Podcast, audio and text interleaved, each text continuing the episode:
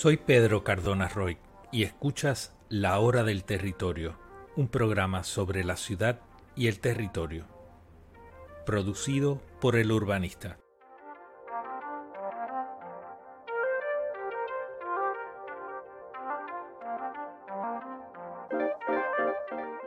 Puedes seguir el urbanista a través de todas las redes sociales o conectarte a la hora del territorio a través de nuestros canales de YouTube, Spotify y Apple Podcasts.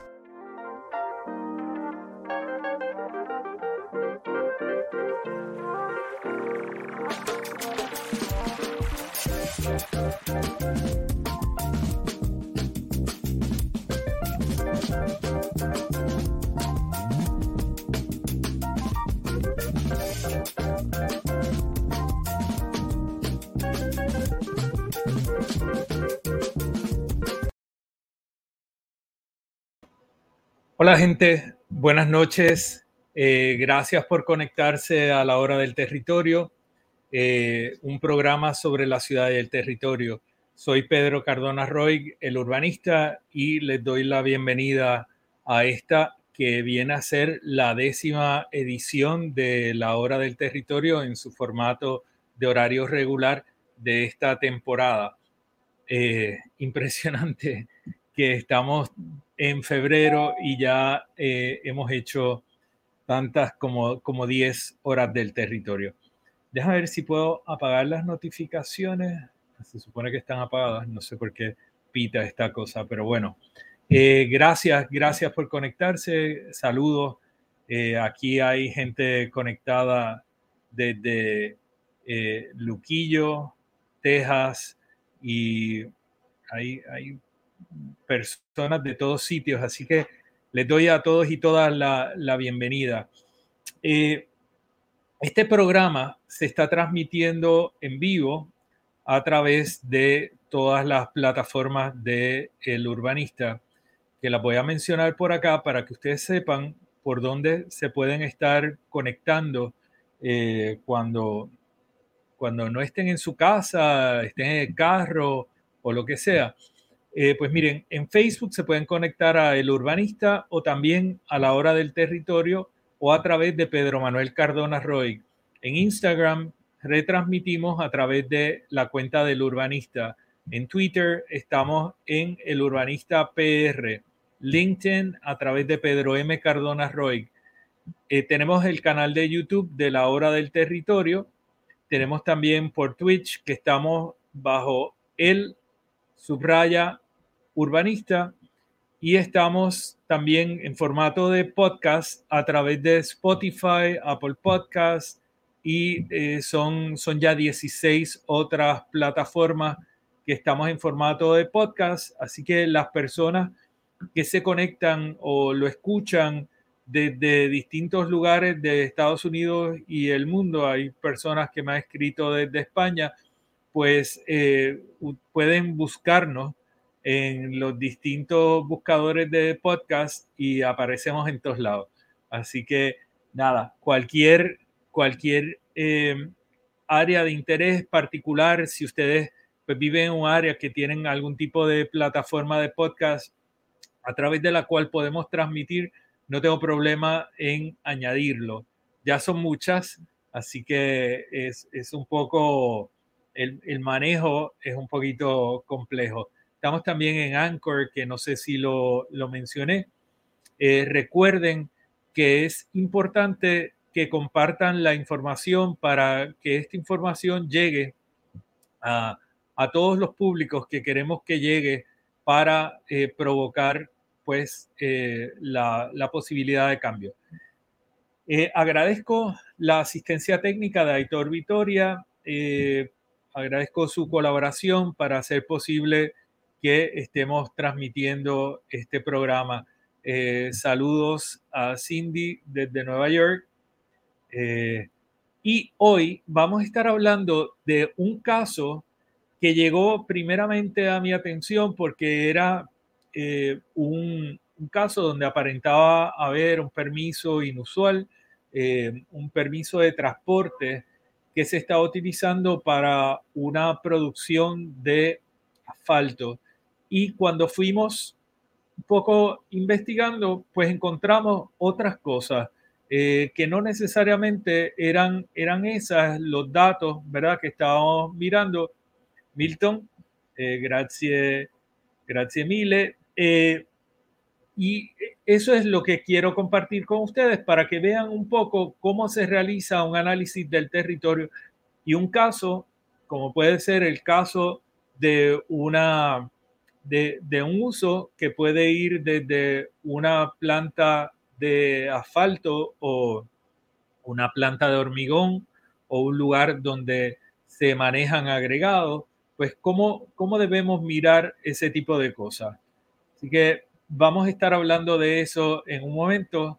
Quería aprovechar y todas las personas que están escribiendo, pues saludarles. Recuerden que pueden enviar sus preguntas y comentarios a través de cualquiera de, los, de las plataformas que tiene chat y me llega aquí a, la hora del territorio.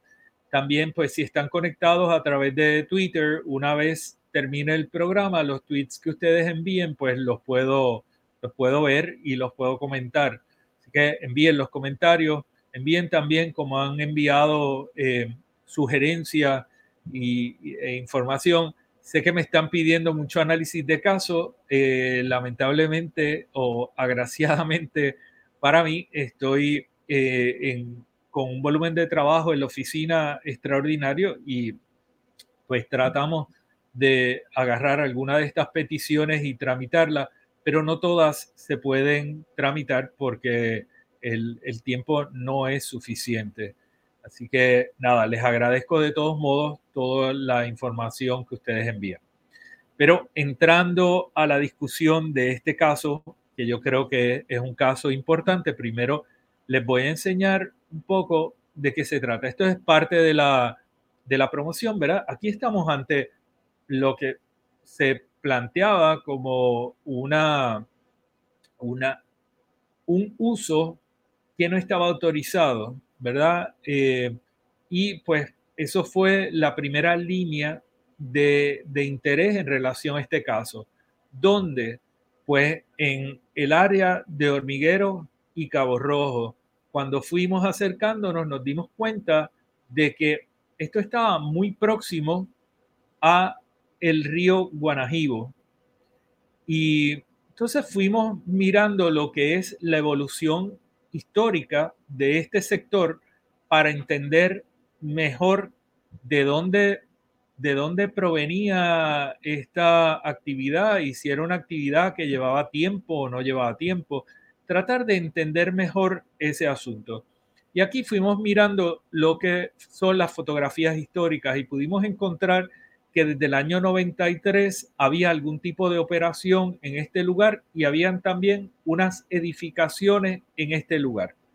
Esta fotografía del 93 en el lado izquierdo, que yo estoy bloqueando un poco eh, en este momento con, con, la imagen, pero abajo lo que dice es 1993 para las personas que no lo ven completo. En esa fotografía ustedes pueden ver claramente lo que es la línea por la que discurre o el área por el que discurre el cauce principal del río Guanajibo. El río Guanajibo desemboca eh, por Mayagüez, Cabo Rojo, eh, y aquí forma el límite entre Cabo Rojo y Hormiguero. Así que es un elemento que históricamente ha demarcado los límites municipales de estos dos municipios. Y ahí pueden ver la figura inicial de lo que era la operación hasta el año 93 de una actividad industrial en el margen del río Guanajibo. Como ya yo he trabajado bastante con temas relacionados a río y, y el territorio, análisis de territorio, etcétera, los ríos principales de Puerto Rico, pues tienen lo que se conoce como el cauce mayor, que es que el río no solamente eh, discurre por su lecho, por donde pasa normalmente cuando hay un flujo entre bajo e intermedio del río. Hay unos momentos donde el río se desborda y llega a, a una planicie inundable, que eso se conoce como el cauce mayor, porque es parte del flujo natural y eh, habitual de ese cuerpo de agua. Y ese es el caso del río Guanajibo. Vemos la fotografía, tengo un perrito, Mosi, ven acá. Sí, me ha traído el hueso, eh, él odia eh, esta hora del territorio, así que yo tengo que bregar con eso.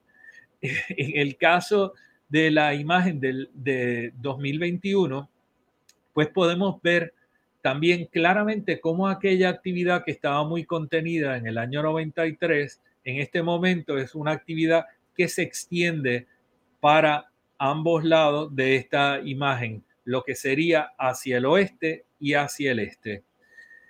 Y vamos a verlo un poquito más en detalle. Ya esto empezaba a llamarme la atención.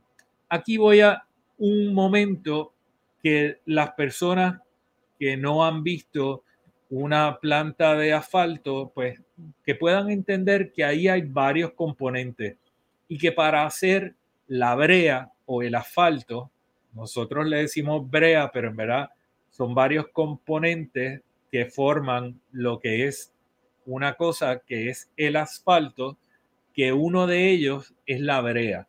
Igual que nosotros le decimos concreto, eh, digo cemento, al concreto y uno de los componentes del el concreto es cemento. Pues aquí pasa más o menos lo mismo. Pero para que ustedes sepan, en la preparación del asfalto, pues hay unos agregados, hay arenas, hay gravilla, eh, hay, hay, un compuesto, ¿verdad? Que viene del petróleo, que es, es como un chicle, que ese compuesto pues se calienta para que se pegue con el agregado y entonces se forma lo que es el asfalto. Eso se hace a través de un proceso y ustedes pueden ver ahí abajo eh, donde se habla de una cosa que dice Cold Aggregate Supply, o es el suministro de los agregados, las gravillas, etcétera, las arenas están en unos contenedores como unas bandejas donde se deposita este material y entonces luego se pasa a un proceso para secarlo y luego se añade lo que es la, la brea eh, para formar el asfalto. Y hay varios pasos. Y estas cosas pues también tienen, como hay que calentar, pues hay unos combustibles que se utilizan para crear lo que es la combustión que entonces calienta esa mezcla para producir el asfalto. Pues hay, hay distintas variantes de esto, este, hay unas que son lo que se conoce como warm aggregates y hay hot aggregates. Así que, pero lo importante es que hay varios componentes, hay varios pasos. Así que no es una sola cosa, son varias cosas. Eh, vemos este lugar, año 93, va evolucionando. Al año 2004 ya podemos ver cómo se empieza a despejar los terrenos en el lado este y el lado oeste. Y podemos ver si miramos con detenimiento la fotografía, hay unas áreas donde parece que se acumula agua. Y pueden ser charcas de retención para la actividad o pueden ser lugares donde se está acumulando el agua de lluvia y que no puede llegar hasta el cauce del río.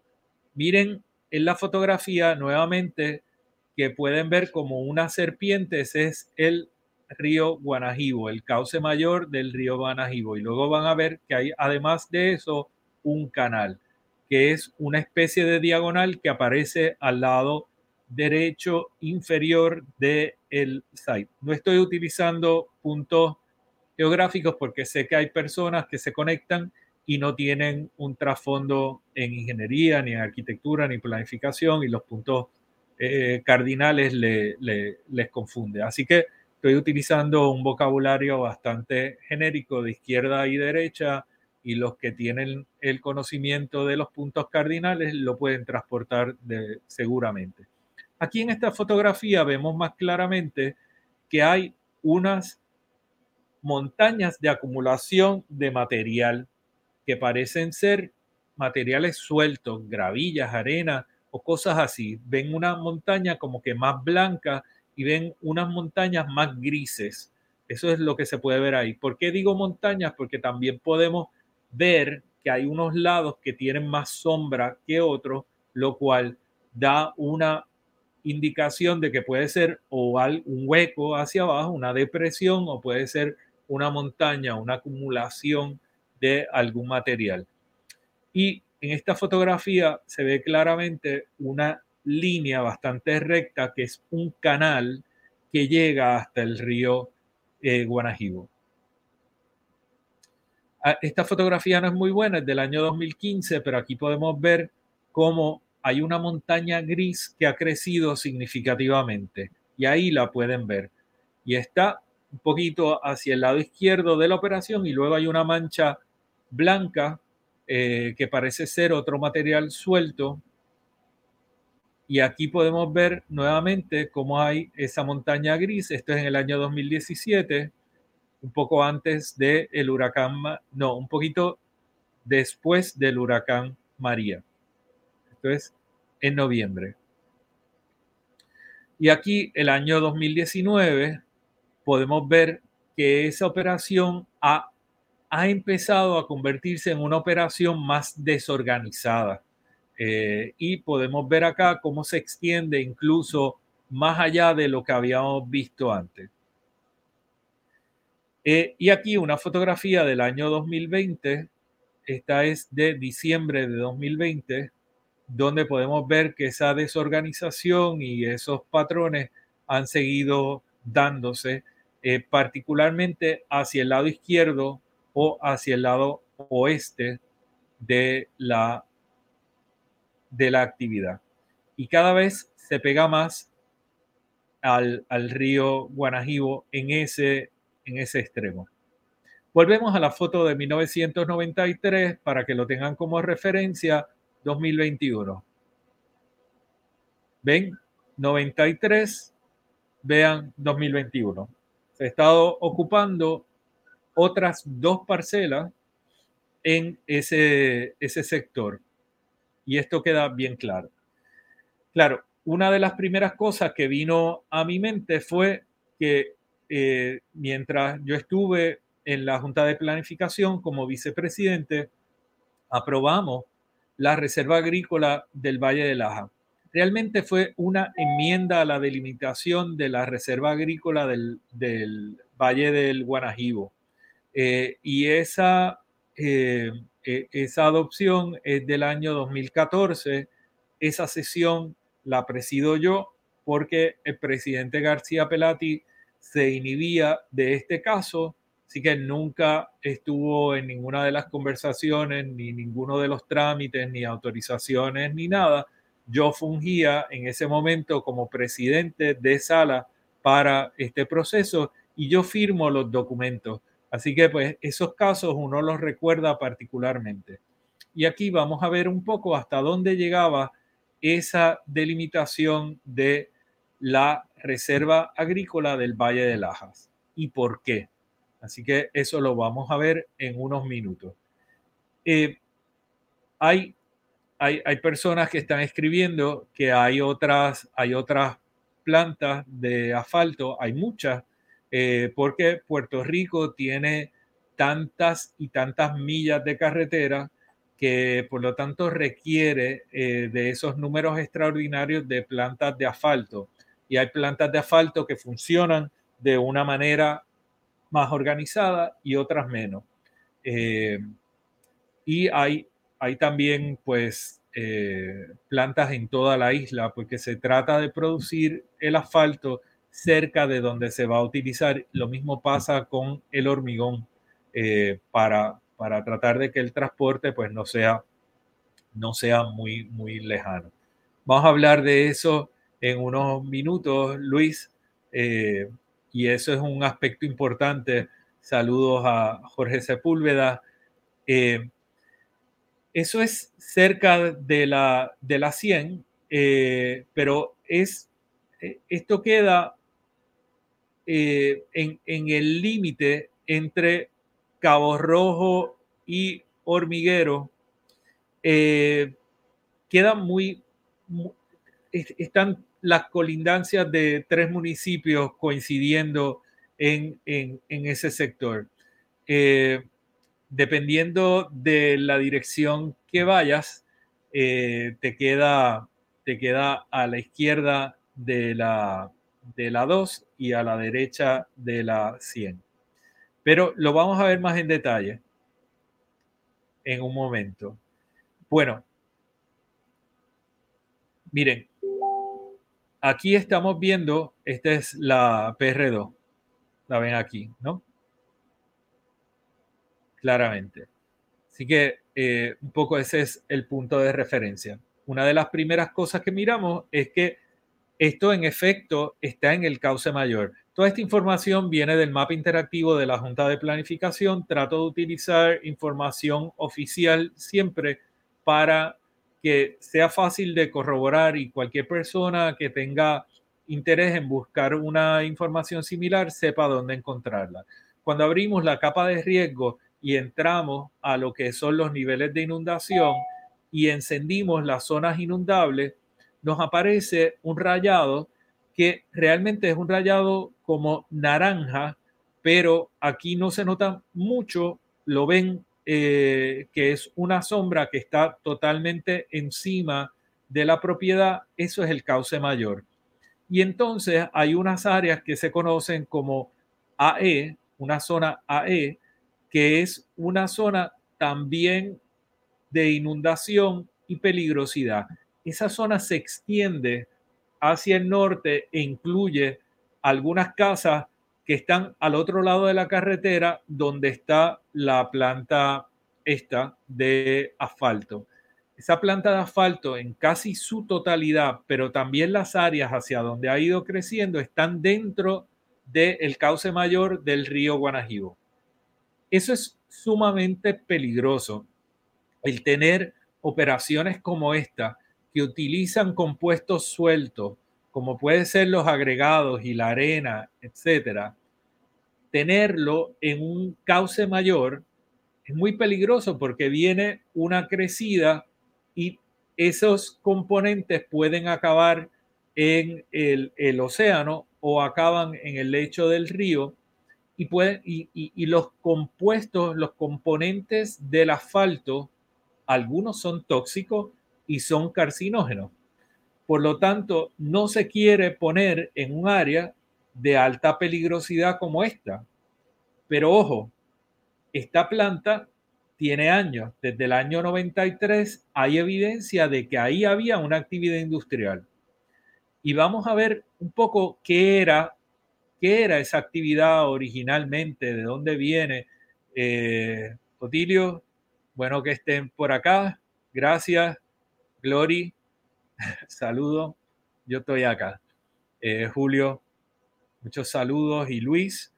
Eh, todo esto se inunda, es correcto. Toda esta parte se inunda y los mapas lo reflejan y los mapas que se hicieron después de María también lo reflejan, porque ahí hubo mucha inundación eh, como parte de estos disturbios. ¿Qué es lo otro que miramos? Porque se acuerdan que habíamos aprobado lo que era la enmienda a la Reserva Agrícola del Valle de Guanajibo.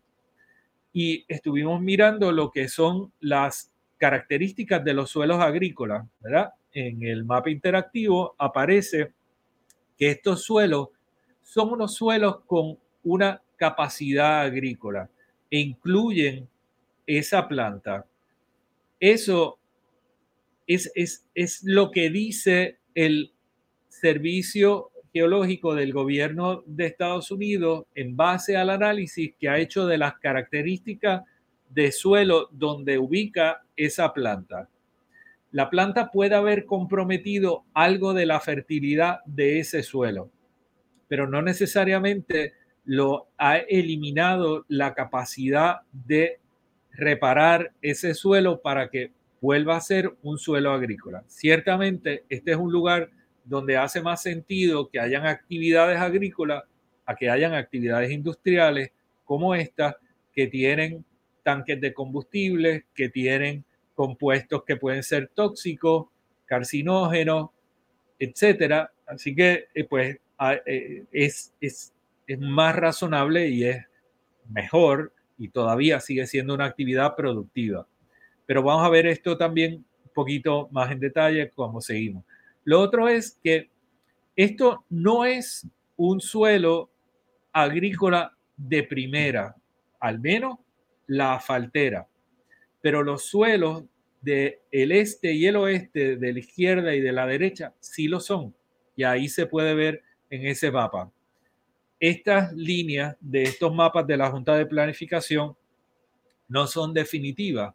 Estas líneas hay que corroborarlas, pero apuntan a lo que son unas características y por lo tanto en el proceso de análisis, sea de una consulta de ubicación, un permiso, etcétera, hay que mirar estos aspectos para estar seguro de que lo, que se dice en la información geográfica eh, se considera y se, se valora.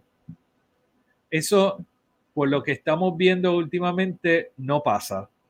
Eh, la, la OCPE y la Junta de Planificación parecen estar actuando con capricho eh, y no necesariamente utilizando la información científica que tienen a su alcance. Y miren ustedes esto.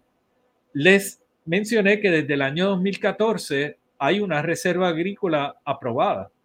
Sin embargo, en este caso y en la Reserva Agrícola de la Costa Norte, eh, la Junta de Planificación no está reflejando en sus bases de datos la existencia de estas reservas agrícolas.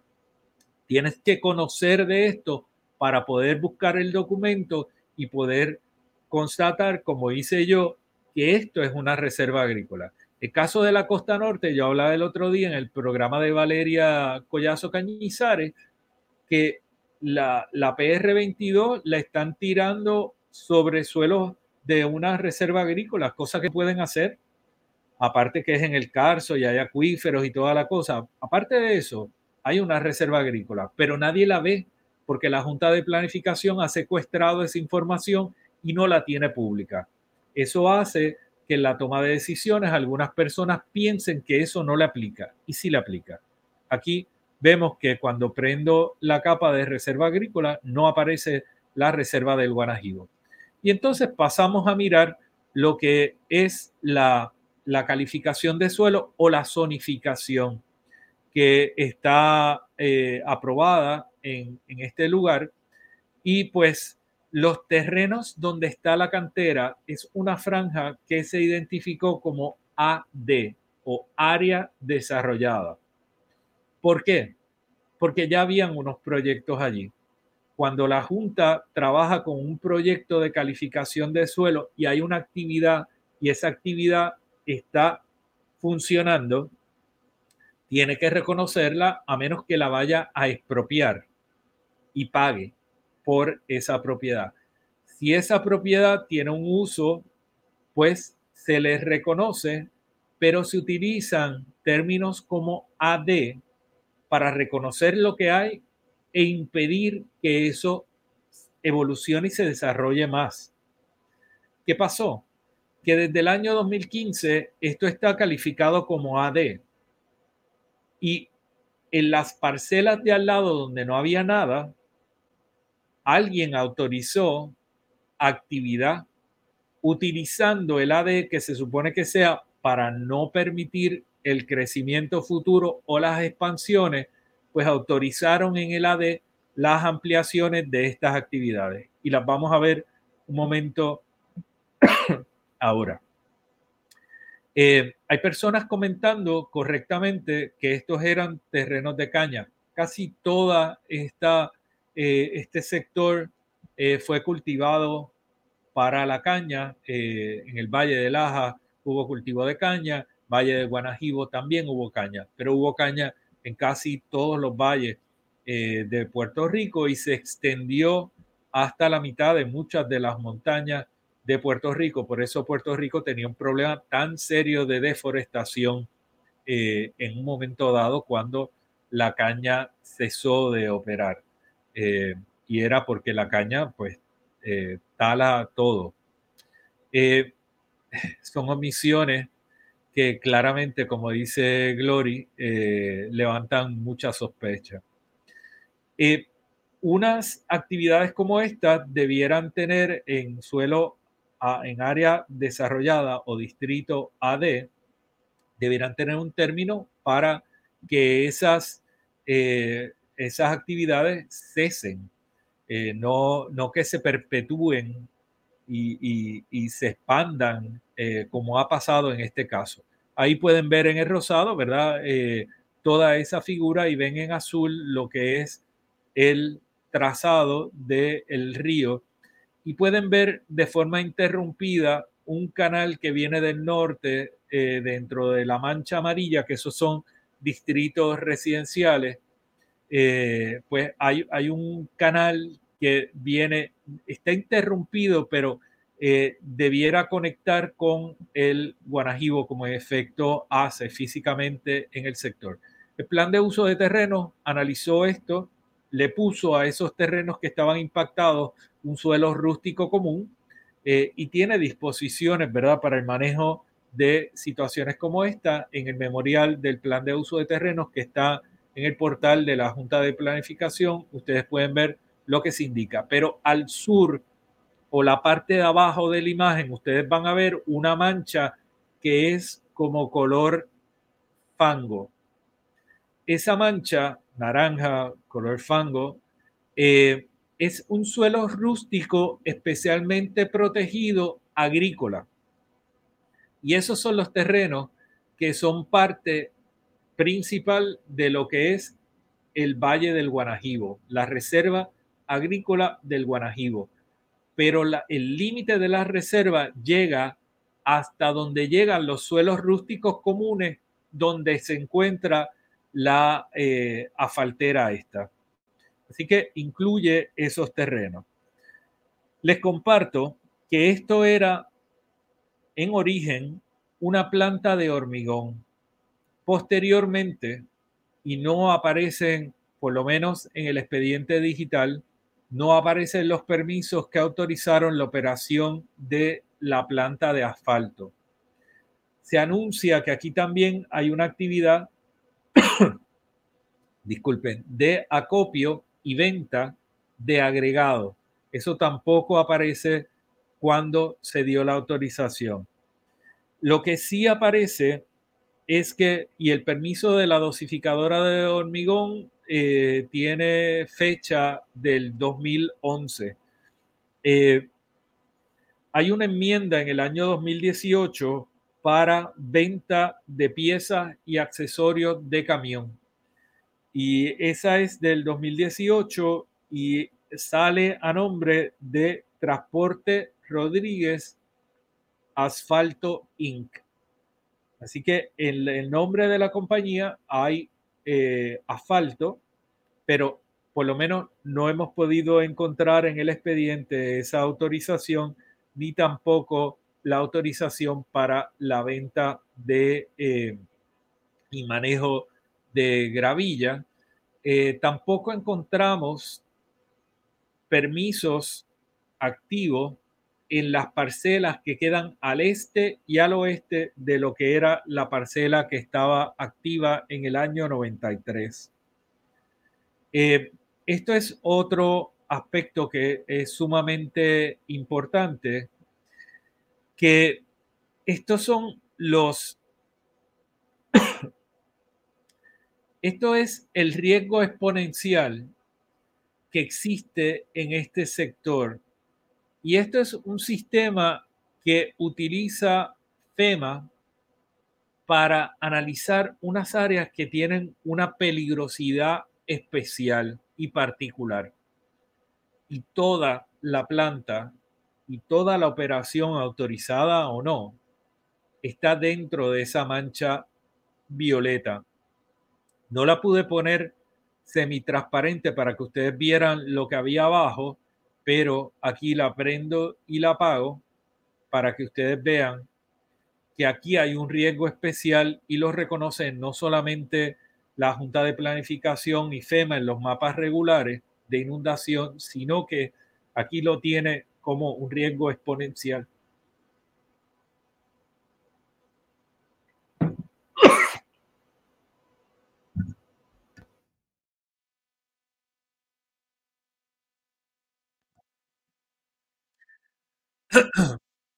Disculpen, no coman pistachos antes de empezar una, una hora del territorio.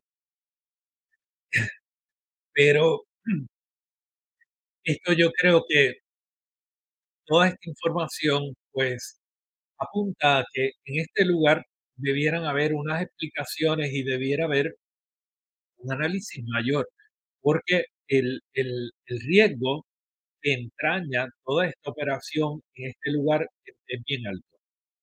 Y todos debemos estar conscientes de, de eso. Hay un potencial también impacto eh, ecológico, no solamente en el río y en su trayecto, sino también en la desembocadura y todo lo que son unos sistemas naturales de muy alto valor en la costa desde Cabo Rojo hasta eh, Mayagüez, que está en, en riesgo por lo que son las corrientes. Si estos componentes acaban en el mar, bien sean los tóxicos o sean los agregados y la arena, pues producen eh, la, pérdida de corales, eh, la pérdida de, elementos bióticos y abióticos en la costa. Así que es, es- es sumamente importante que este tipo de cosas se mire con cuidado y cuando hay una actividad como esta dentro de un área que es cauce mayor de un río, pues hay que fijarle un plazo de tiempo para que se relocalice y trabajar con la industria para que se ubique en otro lugar. ¿Por qué no lo hacen en, muchos casos? Bueno, porque estas actividades se trata de que pasen por debajo del radar y que no se discuta mucho lo que es la toxicidad. Eh, y pues una vez se autoriza una, lo que siguen es ampliándola y añadiendo componentes para tratar de mantenerse en el mismo lugar y enmendar mínimamente el permiso. Y lo que hacen es aumentar el riesgo que existe en ese lugar. Pero cuando son lugares como este, donde no debió haber habido una actividad como esta desde el principio, pues es sumamente importante que el Estado intervenga y haga lo que tiene que hacer para que esta actividad eh, se relocalice a otro lugar. Las plantas de asfalto son necesarias.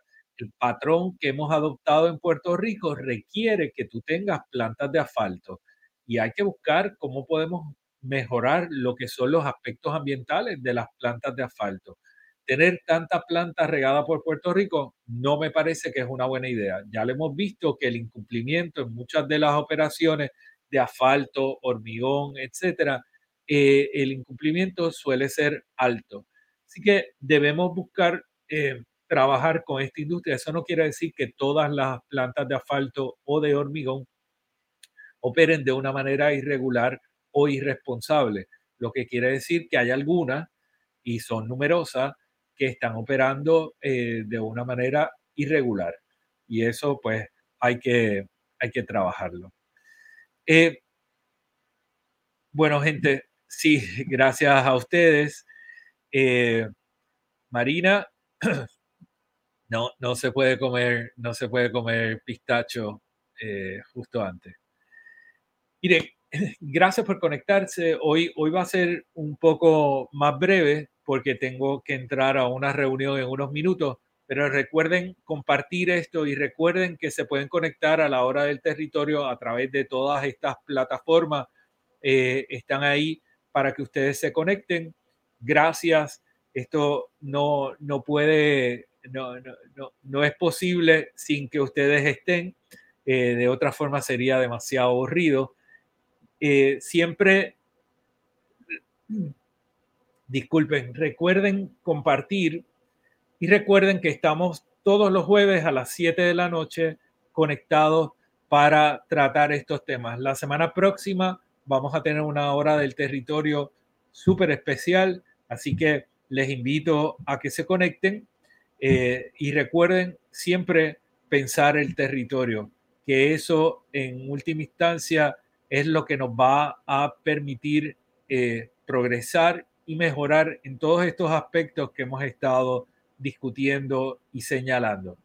Gracias y que tengan buenas noches.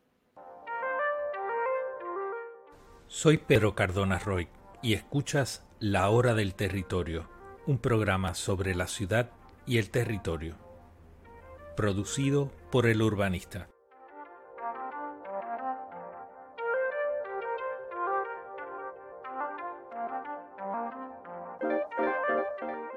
Puedes seguir el urbanista a través de todas las redes sociales o conectarte a la hora del territorio a través de nuestros canales de YouTube, Spotify y Apple Podcasts.